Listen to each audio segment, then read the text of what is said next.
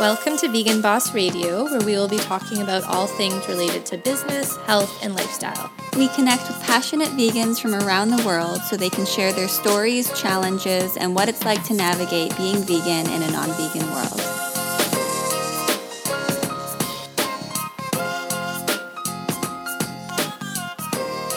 Hi there, just a couple of quick announcements before we get into the episode today. Um, Megan is away again for this episode, and she will be for the next few episodes as she's taking a course online that is taking up all of her time.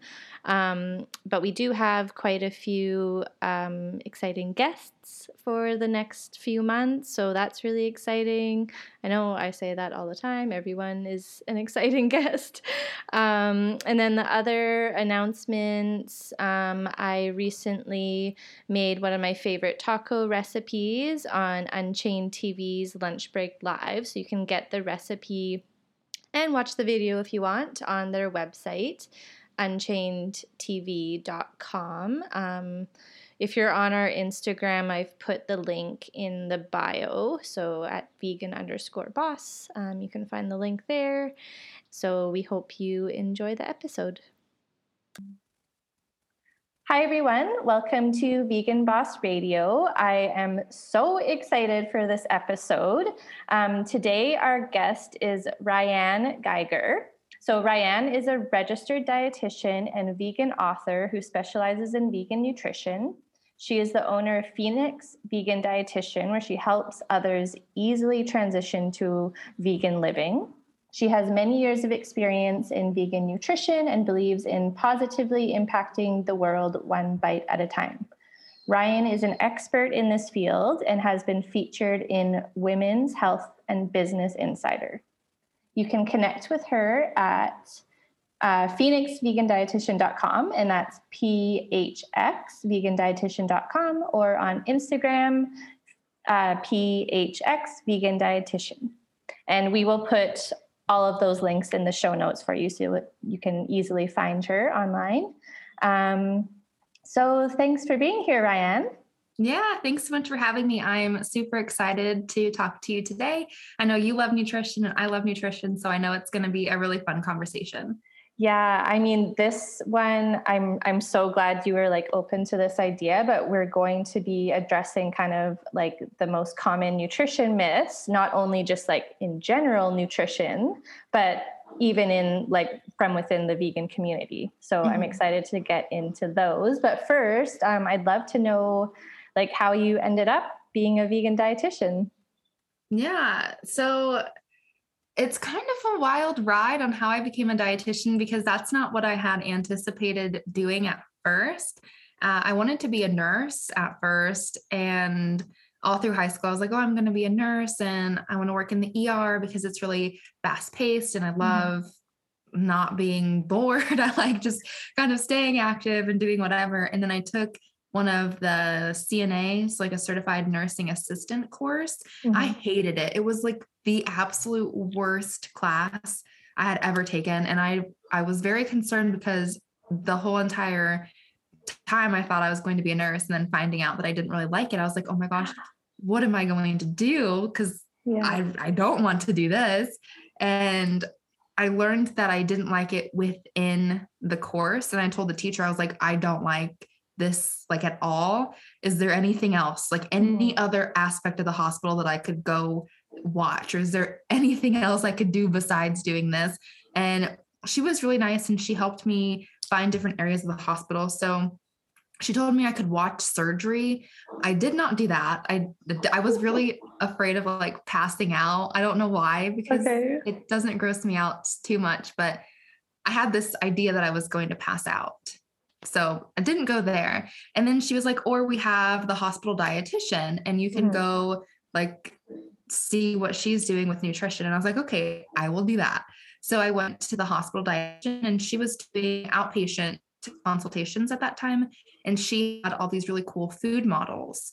And so she was like showing her clients how to build meals with the food models. And I thought that was really fun and something I could be interested in. And I had already done like a little bit of food science in the past, the science. Okay. So I ended up going to Arizona State, which didn't have a food science program, but they had a dietetics program. And from there, I just kind of decided I would be a dietitian.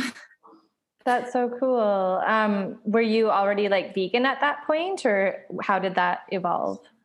No, so I wasn't vegan until my third, I think the third year of college, and I was there for four years. So it was quite a while into my nutrition journey that I realized what nutrition actually was and how it applied to my life. Mm-hmm.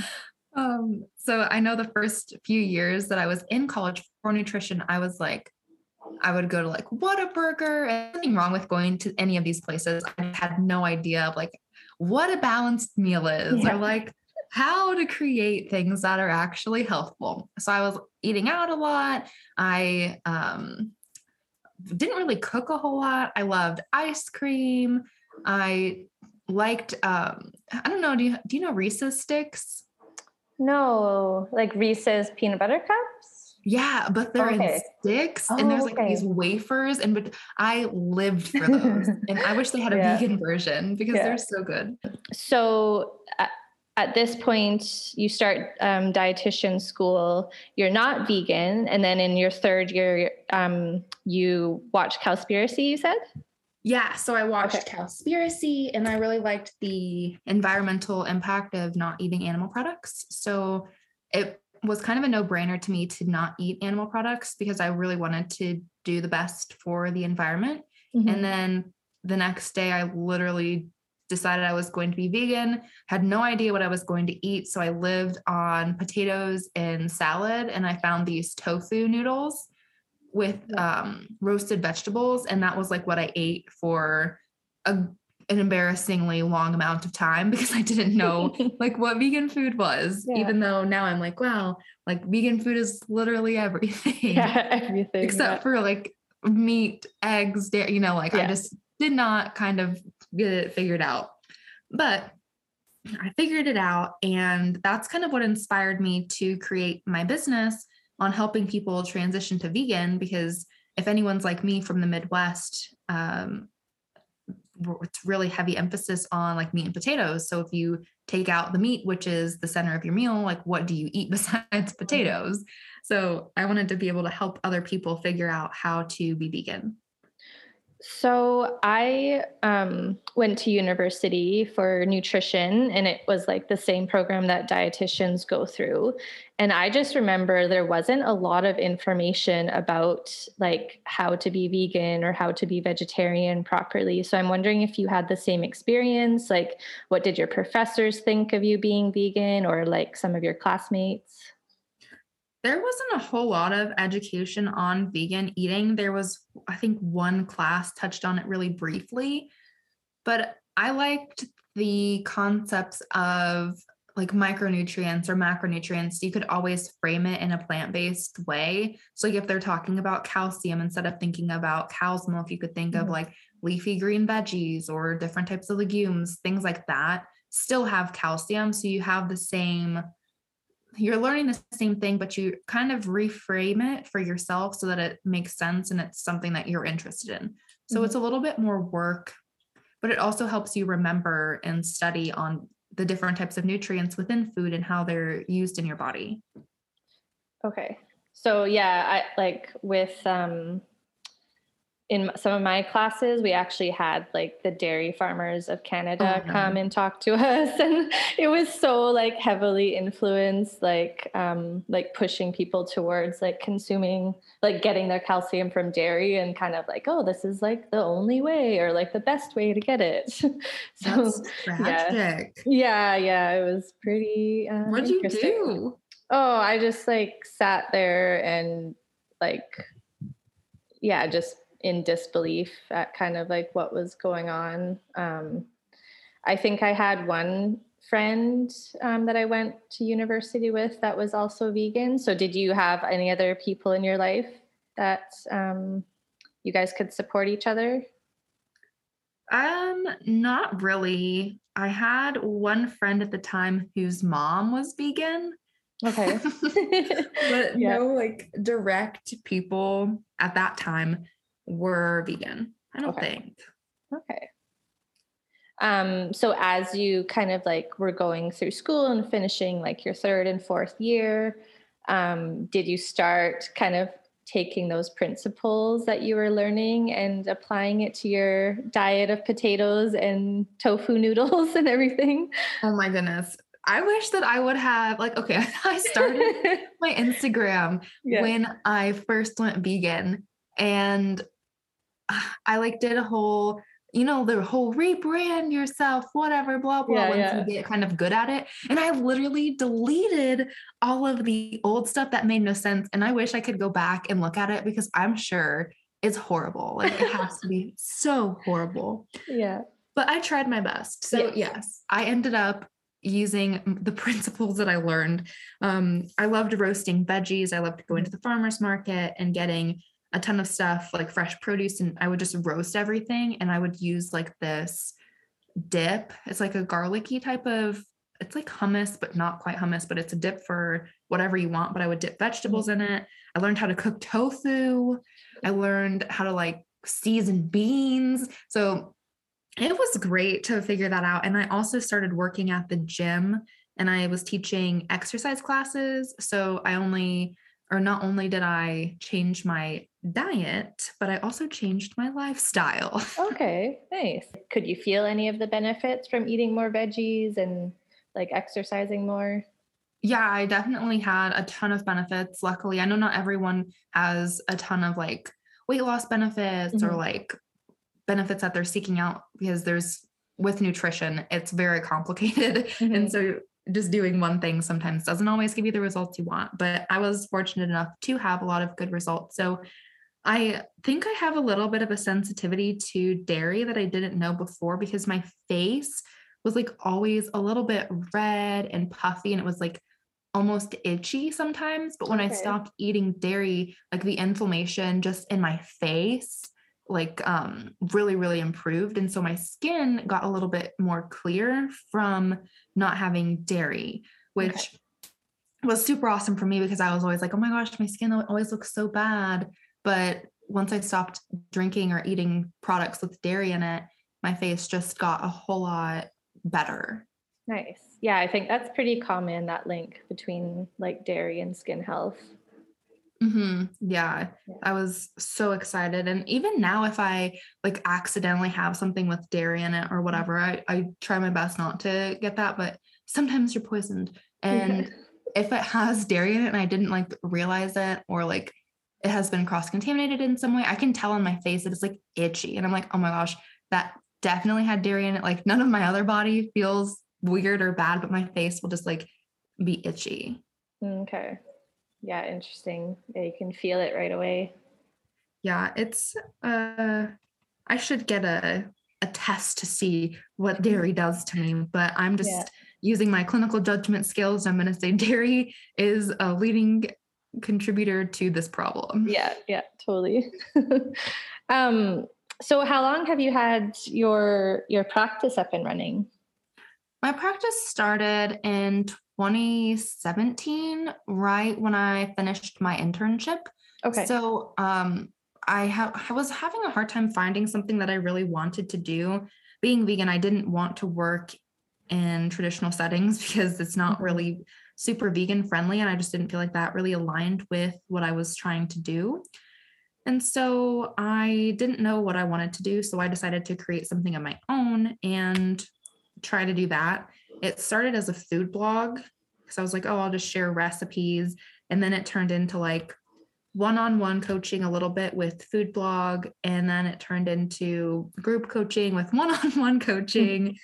And now it's a little bit of one-on-one coaching, but mostly working with brands and writing. So doing articles for different P R outlets, um, writing books, writing blog posts for others, um, that kind of is where it's at now, which is really, really fun to have such a variety of different things you can do within nutrition.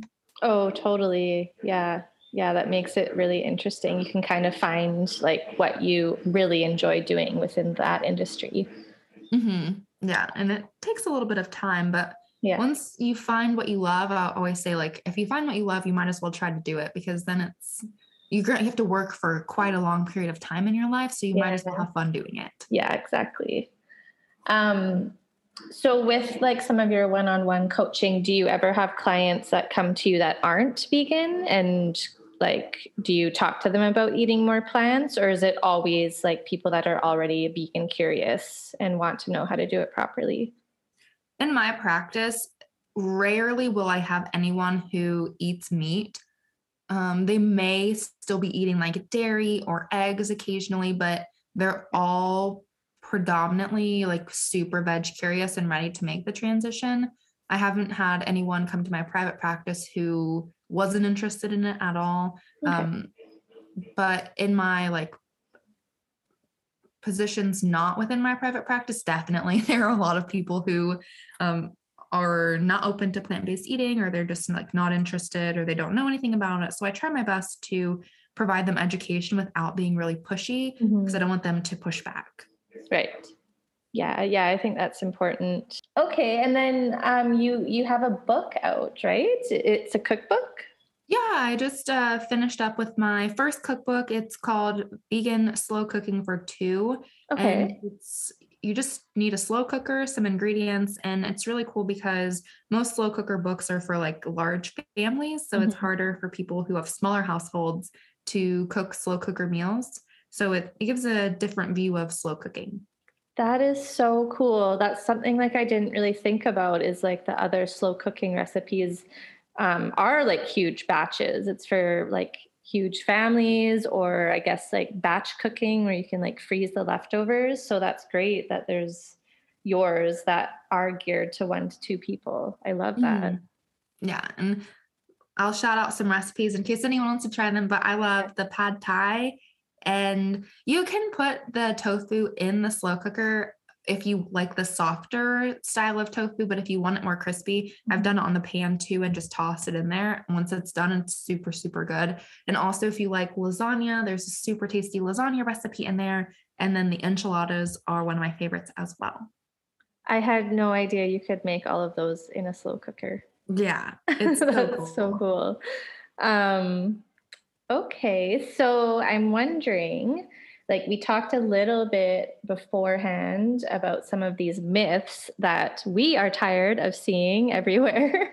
um, like maybe not everywhere, but you know what like Instagram is like. There's like people with no nutrition education giving out nutrition advice. So, um, I mean, for myself, um, some of the, the ones that we were going to talk about, I, I still see quite a bit. And then even like within um, the vegan community, there's some that uh, still go around.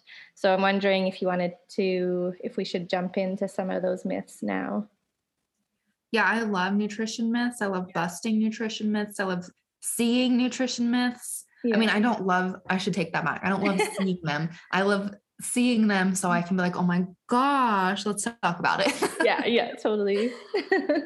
um, so I know one of the first ones uh, we wanted to talk about was kind of like the detox kits. So did you want to um, start off with uh, talking about that? Yeah, detox kits. So there's so many detox kits. I feel like this is one of the most popular that I see people promoting, is like detox your body, especially we just passed the new year. So like at that time of the year, it's always about like detox your body, or summer's coming up. So there's going to be like summer detox, and it's, it's basically a huge money grab because detox kits don't really work at all. And the main thing your body needs for it to detox is your kidneys and your liver. Those are automatically going to detox your body for you. And anything additional isn't like detoxing. It is maybe healthful. So if you have like um, juice every once in a while, not doing like a juice cleanse, but if you have like cold pressed juice every once in a while, that does have health benefits in it that are going to promote longevity and promote health, but doing it for like seven days or doing it for like thirty days or whatever the detox kit has in it, um, I feel like that can put you at a really high risk for bad things happening to you, like dehydration or nutrition deficiencies, or really lots of different ailments that you might run into.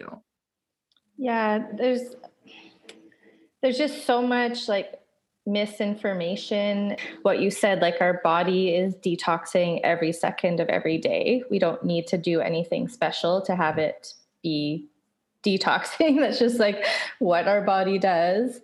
And then what I like, I think is important is it like our health depends on like what we do consistently, like over our lifetime, not like, you know, eat processed, like highly processed foods for, you know, ten, eleven months of the year, and then buy like a two week detox and think that that's like going to do anything, and then you just go back to your regular like super highly processed um uh like diet. Um and then yeah, also I think you mentioned dehydration. So with a lot of these detox kits, and I think we were going to talk about like the flat tummy teas and stuff like that too, a lot of them have the stimulant laxative herbs in them, and those are just They're, they're like not only like habit forming, but they're just like, I think they're rushing stuff out of your body before you're even like, say you do have like a good meal and you want to absorb all of those nutrients. It's just being like, everything is just like being flushed out so quickly. Mm-hmm. Yeah. And you bring up a lot of good points in that, especially with the, the patterns of your lifestyle. Every month or every day you have the opportunity to choose different healthful foods, and if you're choosing foods that aren't going to promote health, how can you expect it to your health to be corrected in seven days if you've been mm-hmm. not working on your health for the other three hundred some odd days of the year? Yeah, exactly. And I'm I'm not like um trying to like bash all like processed foods and say you should never eat those. But I think what's interesting, like we have talked about um, like the eighty twenty rule, where like, you know, eating eighty percent whole foods, like plant-based whole foods, your body can kind of deal with like other things that don't fit into that category. But what we see a lot in um, like North America is like the opposite, like maybe twenty percent people are getting like their whole uh, fruits and veggies and whole grains and beans in. So yeah, just kind of like looking at like what the majority of your diet is mm-hmm. on a day-to-day basis. Yeah, I definitely think processed foods have a place for sure. Mm-hmm. Um, I totally agree. You don't have to avoid them one hundred percent. Like if you got frozen vegetables, technically that's processed. So like you can choose those as much as you want, go for it. But things more like ding dongs or cookies or ho-hos or whatever yeah. those are, those are going to be things that you'd want to avoid more often than you would choose. So yeah. basically finding the balance. Yeah, totally. Um, and you mentioned juicing, and I always find this so interesting that like people will promote like long, like seven day or even more, like longer than seven days of just having juices.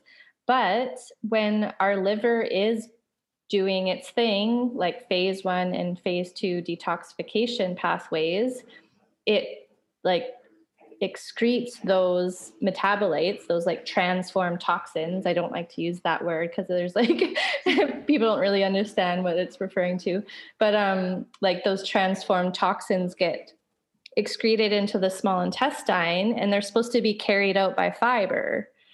But like with juice cleansing long term, there's no fiber to like carry those things out of your system in your stool.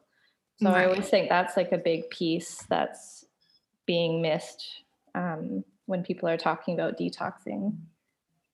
Yeah. Detoxing in itself, I think, has just been popular from media, and there's no, there's no like good scientific research to support mm-hmm. any of the detox materials that people can purchase at different stores or like from your favorite influencer online. Like they don't have any nutrition background. So I would just be cautious of who you're accepting your nutrition information from online. Yeah, exactly. Um, I do think there's something to be said for like like how I mentioned, there's two phases um, that the liver uh, processes toxins, phase one and phase two. And those like processes actually require certain nutrients. So if someone isn't meeting their, like getting um, their micronutrients in, in sufficient amounts, maybe there could be like, like less um, effective phase one and phase two detoxification. So that just comes down to like overall um, nutrient intake, I think. Mm-hmm. Yeah. And to another note on fiber n- needing to be, well, fiber is essential, but it, it's mm-hmm. essential in a lot of different ways. Um, but another thing that if you're doing a juice cleanse or any type of like detox that your body might not be able to do since it's missing that fiber is to take out cholesterol as well. Mm-hmm. So when you have higher fiber diets, it can help um, grab onto that cholesterol as well. And since you excrete fiber, that's not going to be excreted, just like the, the toxins too. So mm-hmm. fiber has a huge role within our bodies of detoxing per se. yeah. Yeah. Yeah. It's so true. It's such like an underrated, um, component of food, but it, it does so much for us. Mm-hmm. Um, yeah. And just like one note about like the juicing, I'm not against like juicing at all. Like if I had like my juicer set up and it was easier to clean, I would have juice like every day. Like I like making it though, like the leafy greens and cucumber and some ginger and lemon and all that stuff. But I find like there is benefits to that because you kind of like, you instantly absorb like some of the micronutrients in there. Um, like I feel like it's a very quick like infusion of nutrients, but not to solely do only juices for like long-term. That I'm like, uh, maybe like incorporating it into like, like what you're already eating on a day-to-day basis if you enjoy it. Yeah, definitely. If you en- yeah. enjoy doing it and that's not the only thing you're doing, definitely mm-hmm. feel free to add it into your diet. Yeah, totally. Um, and yeah, you mentioned the protein combining, like that is such like, I think the person who even like first talked about that, um, uh, like took that, um, statement back years later as more information came out. Um, because yeah, it's not like what amino acids you're getting in a particular meal. It's like what you're getting across like the day or even like a couple of days. Cause it all goes to like your amino acid, like pool in your body. And then your body draws on those when it's building like a new enzyme or like a protein in the body. Um, so yeah, I think that's important just because if like someone is new to plant-based eating and thinking that they now all of a sudden have to think like carefully plan, like, okay, this food is low in methionine. What can I add to like, you know, that will have more methionine. So yeah, we don't have to stress about that. Yeah. I think that's super important. And I, yeah. I hope that that goes out of date soon. Like people stop hearing about it, you know, so when mm-hmm. trends just die completely. And it's like, oh, remember back in the nineteen seventies when this happened? I hope that happens with the protein combination. Yes, me too. Exactly. Um, all right. So I'm wondering maybe your thoughts on the alkaline diet. Alkaline diet.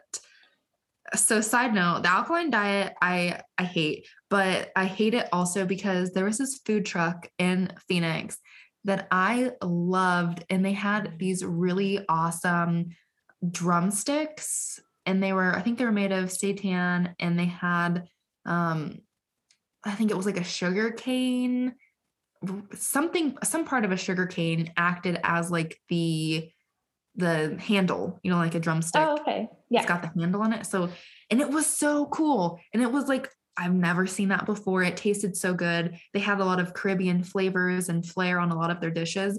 And it was so, so cool.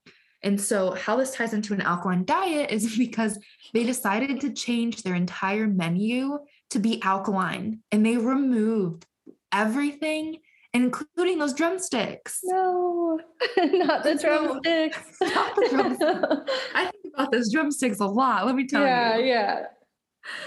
But So they, they switched to alkaline, and it that's kind of a popular one within the vegan community as well as the general public. And our body likes to be at a specific pH. So no matter what we put into our body, if it's acidic like hot sauce, if it's alkaline like aloe vera, mm-hmm. it is going, our body is going to go back to its normal pH. And there are different parts of our body even that are at different pH. So like our stomach has stomach acid, so it's really acidic in there. Whereas like my arm is not going to be as acidic as my stomach. So each part of our body has a specific pH. Our body overall has a pH that it likes to be. Mm-hmm. And the alkaline diet or trend or fad is kind of, again, just a little bit of a waste of money. I will say the only thing I like about the alkaline diet is that it promotes really high intake of fruits and vegetables. So if you um, take anything away from that, I would say continue doing the fruits and vegetables, and that that's all. Yeah. Yeah, totally. And you bring up so many good points. Like I think our blood pH has to only be between like seven point three five and seven point four five or something. And if it goes outside of that, we die. So like the body is very um, good at regulating um, like the pH of our blood because um, our life depends on it. And then, yeah, like you said, different um, parts of the body are supposed to be like more acidic or more alkaline. Um, So there's just like, I, I think, oh, and what else is interesting is like a, a food outside of the body, like lemon juice, for example, is acidic, but then it's supposed to like make your body more alkaline, like it leaves an alkaline ash. So there's like all of like the differences between how you categorize something based on like what happens once you ingest it too. Um, but I know people will say like, oh, it's like, it's not trying to change your blood pH. It's like how hard your body has to like work to keep it at that range. So I don't know. There's like, what you said though, is like, it's, it promotes, um, high intake of fruits and veggies, which is very beneficial for everyone. So yeah, if that's like the one takeaway, I think um, that's really, um, that would be what you can focus on. But it, I mean, when I see people like posting about it or talking about it, who don't like have nutrition backgrounds, they're just like sharing like really pretty, colorful meals and everything. It just, to me, it, it pushes people towards like being fearful of of food, of certain foods, and trying to like adhere to very like strict um, guidelines, which I feel like isn't like healthy overall. Like, I don't know. I have mm-hmm. lots of thoughts. um, I, I have a lot of questions for like the alkaline group of people, because if it's, I feel like when you say alkaline, that indicates you are trying to change the pH of something. Yes. Yeah. And if they're saying, oh, it's not meant to do like to change your body's pH, then like, why is it called that? Yeah. Lots yeah. of questions. Yeah, but totally. Um, oh, I was reading something really interesting the other day, because to kind of go along with the alkaline diet is um, that Uh, people will say um, cancer only grows in acidic tissue. Um, so I was reading, I think it was like a biochemist or something, where they were saying maybe it's not that the cancer grows in an acidic tissue. It's just that cancer cells have such like a higher um, metabolic rate that they're creating more acid byproducts. So it's like the cancer itself that is making the tissue around it more acidic. Hmm. So it's kind of like a chicken or egg thing. So people are kind of thinking like, oh, okay, like if I'm acidic, uh, I'm more prone to cancer, but maybe it's just like the cancer is creating the cancer cells are creating that acid environment. Yeah, that's kind of cool in like a not cool way, but it's, I always am conflicted with science because mm-hmm. there's so many things that are like, wow, that's really cool. And then you're looking at it and you're like, mm, actually, I don't know if I should say that out loud in like a room full of the general public, because like cancer cells aren't cool. And I'm not saying no. they are cool, but it's cool to see like research on how it affects our body, because we really don't know a whole lot about it. So mm-hmm. like being able to identify different things that it does to our body might help us find a solution or an answer on like what to do next. Yeah. Yeah.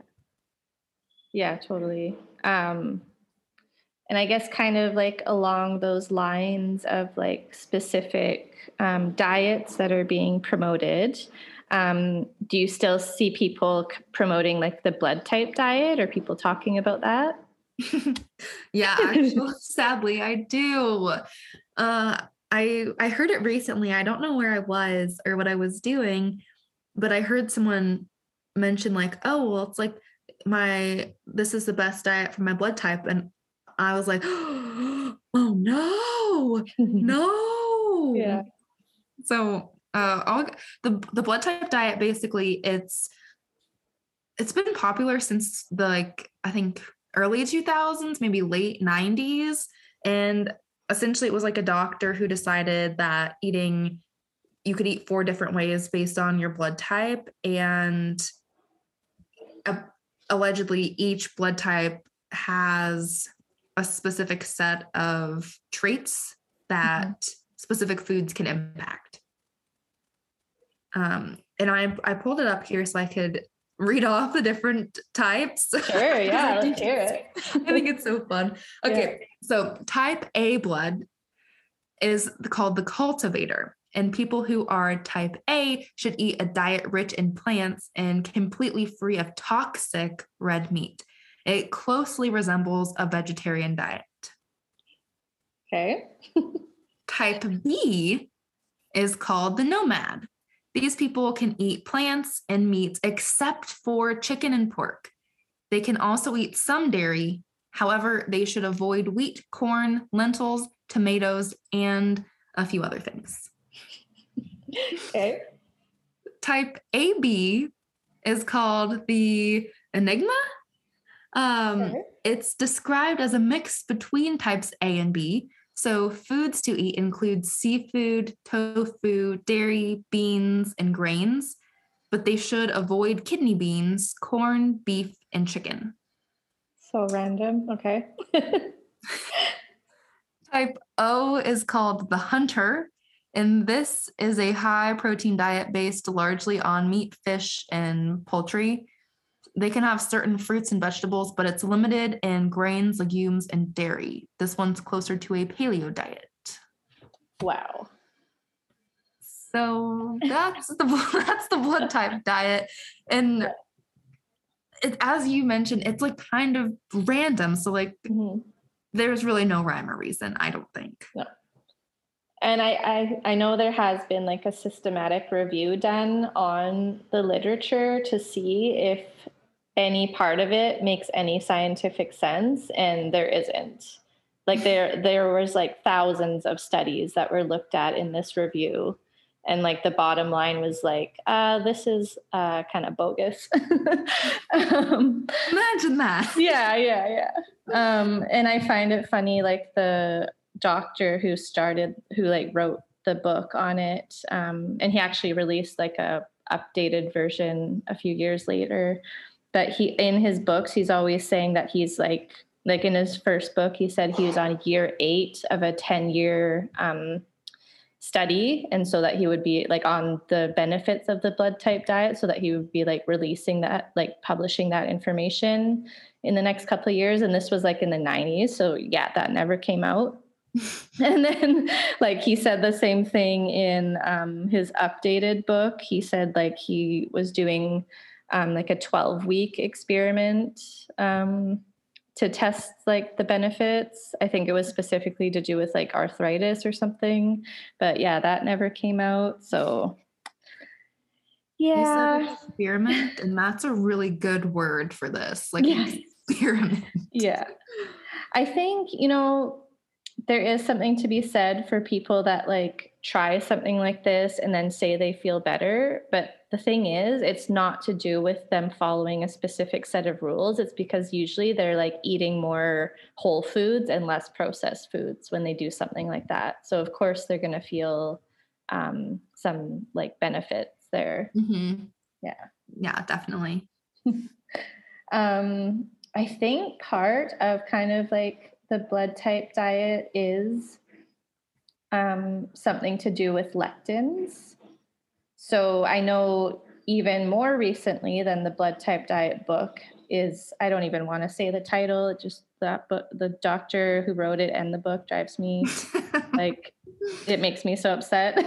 But um, yeah, there was like a whole book that came out about the dangers of lectins. So I'm wondering if you'd like to talk about that. Yeah, I hear about lectins often, actually. I have a lot of people asking me about lectins or anti-nutrients or different things that come into foods. And um, so basically what lectins are, um, they are considered an anti-nutrient, and they're found in different types of plants, but mostly like raw legumes like beans, lentils, um, peas, soybeans, maybe some peanuts. Um, and some whole grains have lectins, and they essentially, let's see, they essentially just like are proteins that bind to carbohydrates, and it's thought that they don't allow you to get the maximum benefit to these different types of nutrients from the foods, and that they're inhibiting that. And that they can cause like gut irritation. I hear that a lot as well within the lectins. Um, but my personal stance on lectins is if you, if you feel like you have a problem with lectins, there's lots of ways that you can potentially reduce the amount of lectins within your food. But I personally would rather people eat beans, lentils, legumes, whole grains, and get the benefits from it, because there's so many more benefits from these types of foods than there are lack of benefits. Yeah, exactly. And you talk about decreasing levels, and cooking decreases the levels. So people aren't eating like raw beans and like raw whole grains. So, I mean, why is there like this huge concern Um, with that? And I mean, along those lines of like the benefits you mentioned of beans and legumes and whole grains, um, like all of the longest living populations around the world, so what we call like the blue zones, their whole diet is based on like legumes and whole grains and like fresh veggies and tomatoes. Like tomatoes are supposed to be like a high lectin food, but there's like really good studies showing how they actually like decrease inflammation in the body. Um, so yeah, I mean, have you looked into that book about lectins at all? Um, I have picked up that book, but yeah. I get frustrated and have to put said book down. Yes. I mean, just the fact that like he's selling all of these supplements to like block lectins or break lectins down, like that's a huge red flag to me. And then I was just like watching on um, like one of Doctor Michael Geiger's videos about it. And he actually like went into the book's references and was curious about like, okay, what is this like person actually referencing? So this is so hilarious. Like, the first reference in the book, um, so the book says something about like how eating egg yolks doesn't, um, or actually like reduces cholesterol levels. And so he goes, Doctor Geiger like goes to that study that he references when he makes that statement. And it's a study that like in the group that was given egg yolks, they actually reduced the total saturated fat intake of the whole diet by fifty percent. Wow. So, yeah, yeah. Oh, then your cholesterol goes down. What do you know? So yeah, it's just like the manipulation of data. And even like within studies like that, it's like, I remember one came out a few years ago that was like, I don't know, something to do with like how cheese decreased cholesterol, but it was comparing it to people like uh, it had replaced like butter or something or lard. So like one group was eating like a bunch of lard or butter, and then the other group wasn't, but they were having some cheese. And so that group's cholesterol went down, and they're like, cheese reduces cholesterol. uh, yeah, just, I feel like yeah. I mean, it's funny, but it's not funny. I think it's hilarious, but yeah. also, it's like how I think cancer cells are cool. It's like, yeah. you shouldn't think that, but alas, cancer cells are cool outside of a human body. We'll say yeah. that. Yeah. Um, yeah, I was reading a, a book that I really didn't like either. And I was looking at their resources, mm-hmm. and the author of the book sourced himself multiple times. Oh, and I was wow. like, no, you, you cannot use your own. You can, but like, you cannot yeah. use it throughout the entire book to prove your point.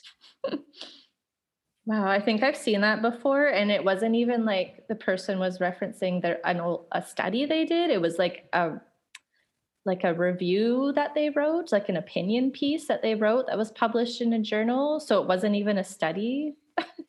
Oh gosh. It's, yeah, it's interesting, the stuff that's out there. Um, okay, so I'm wondering if we should get into some of the myths that are still um, out there in the vegan community. Okay. Yeah.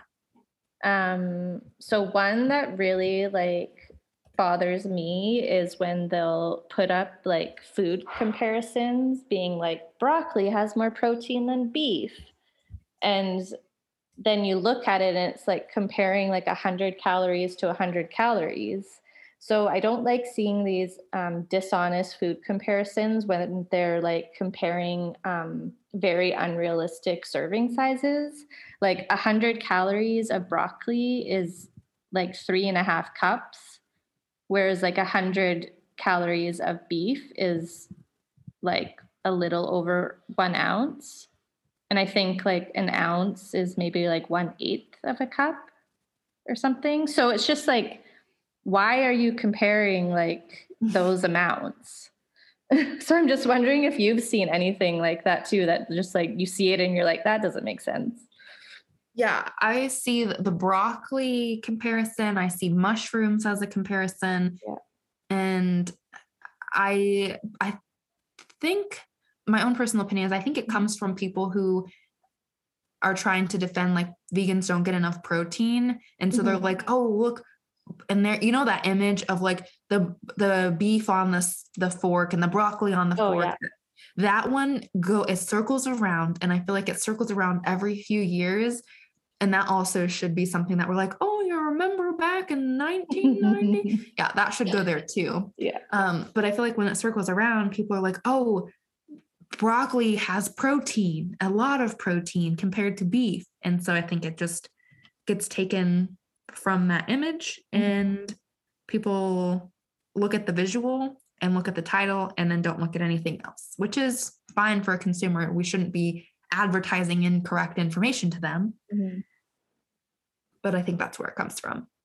Yeah, I just find it like so unnecessary too, because like it's not hard to get enough protein on from plants, but we don't have to like say that it's all coming, like it's coming from broccoli, which if you're eating like a regular serving size, you're really not getting like that much protein from it. It's like, let's compare, you know, a serving size of tofu to a typical serving size of like animal product, you know, that would be like a more fair comparison, but it just really doesn't even seem necessary to do that. And then it's just so easy for like non-vegans to pick it apart and kind of dismiss like everything that we, that we say. Yeah, but it definitely makes it easier for them. Mm-hmm.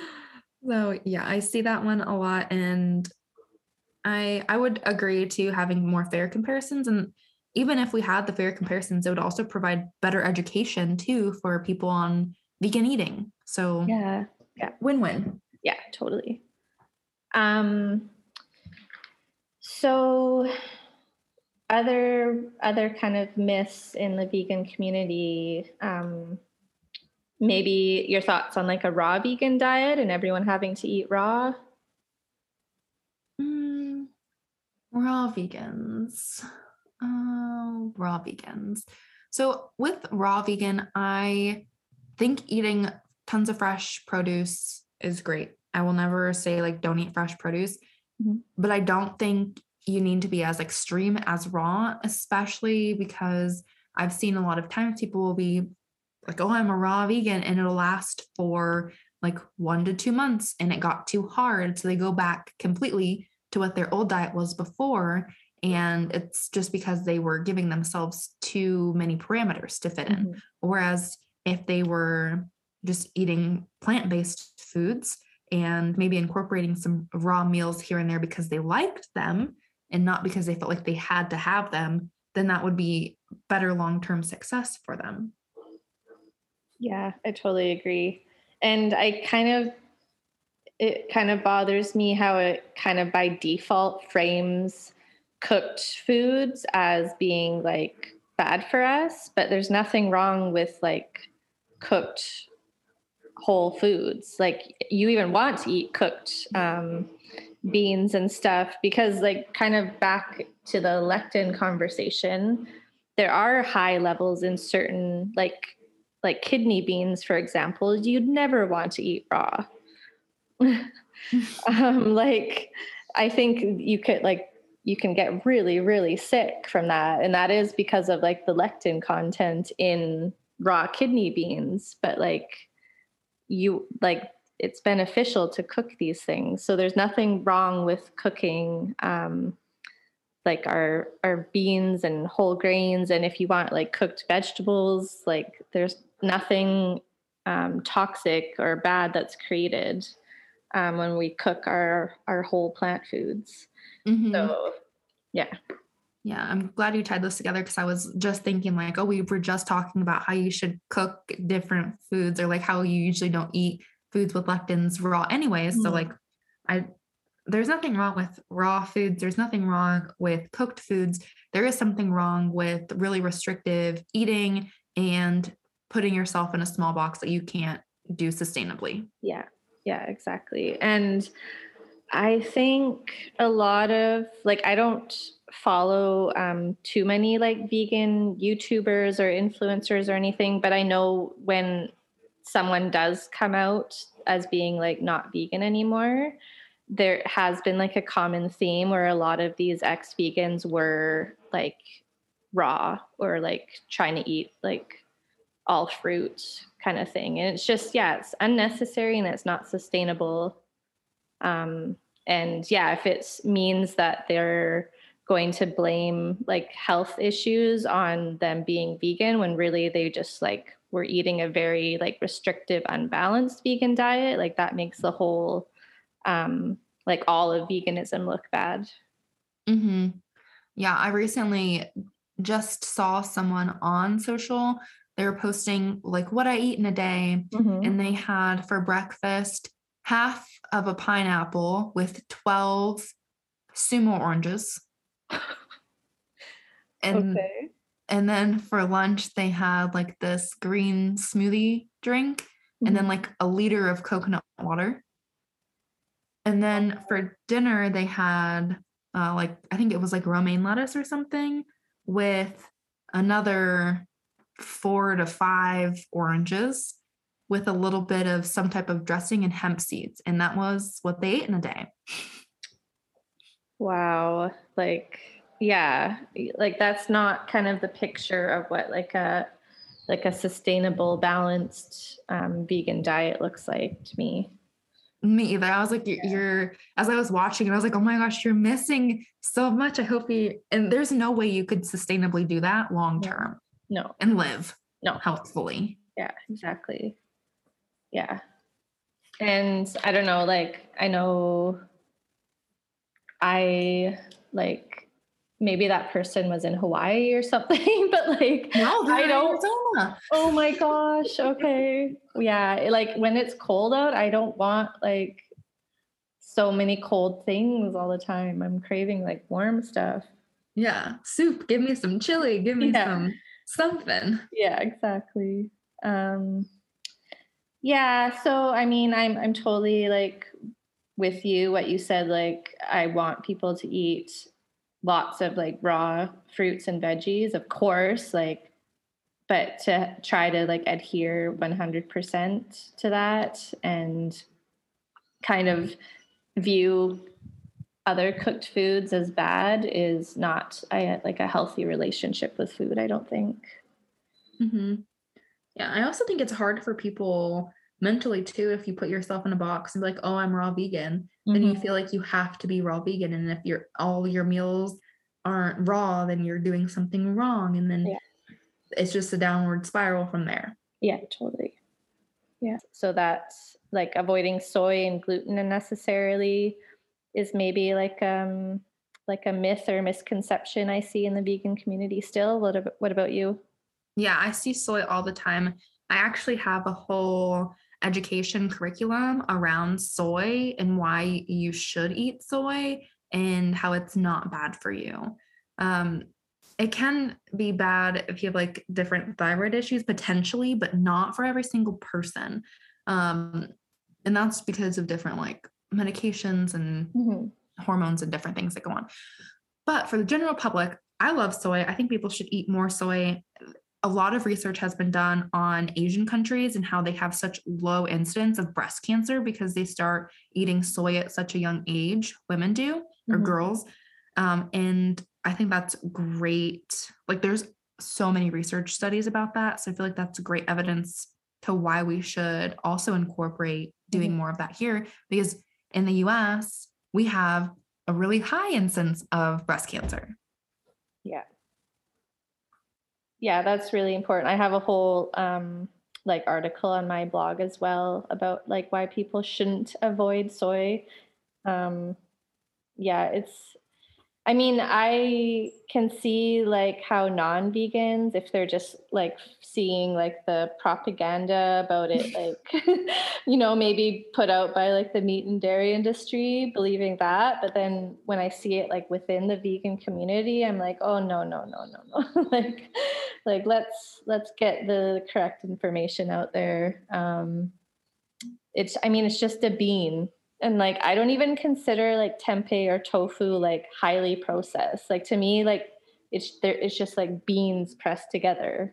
So I mm-hmm. count it as like, like not a hundred percent whole food, but I don't put it in like a processed food category. Yeah, I don't. The only thing I put in that processed food category, that soy, is I think T B P. Yeah. And then I'm like, if you want tempeh, go for it. If you want tofu, go for it. I'll teach you how to season it and I'll teach yeah. you how to cook it. Eat it more. Yeah, totally. Yeah, that's the thing too. Like a lot of people I talk to that aren't um, vegan that have tried like tofu, they think it's just like totally tasteless, but they probably had it in a restaurant that like wasn't, you know, didn't really know what they were doing. So mm-hmm. that's unfortunate when someone's like first experience with tofu is like super bland, because you can do so much with it. And like, yeah, maybe there's a bit of a learning curve. Like, like in your book, do you have different ways to prepare tofu, or um, do you have it like on your website somewhere? Um, not in my book. I don't have, I have different tofu recipes with yeah. a little bit of guidance, but not an in-depth tutorial on like what to do. Mm-hmm. Um, but on my Instagram page, I have a lot of tofu education on like how to press tofu, how to season tofu, how to make tofu kebabs, how to make tofu scramble, um, like all of the, how to make, ooh, tempeh bacon. I don't know if you've tried that, but it's so good. Mm-hmm. How to make that too. Nice. Yeah, I don't know um, what brands you have in the States, but in Canada, there's a couple of brands that um, are like pre-cut and marinated pieces of tempeh that you just like can heat up. And like that is so delicious and easy. Oh yeah.